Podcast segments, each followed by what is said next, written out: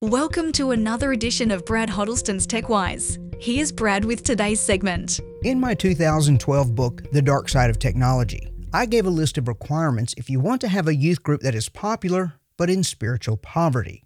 Do not use certain passages from the Bible that people might find offensive. Play lots of games. Keep all sermons on a surface level intellectually. Tell fluffy stories. Play non Christian video clips to illustrate fluffy stories. Do not upset parents by teaching things that will offend their kids. Play more games.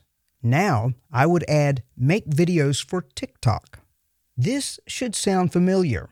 Consider what God's children were saying to their leaders in Isaiah's day. They say to the seers, See no more visions, and to the prophets, Give us no more visions of what is right. Tell us pleasant things, prophesy illusions, leave this way, get off this path, and stop confronting us with the Holy One of Israel.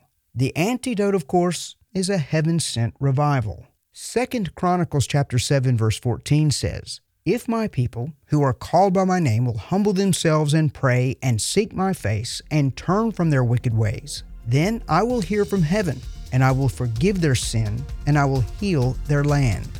If you'd like to re listen to these segments, just search for Brad Huddleston on your favourite podcast platform.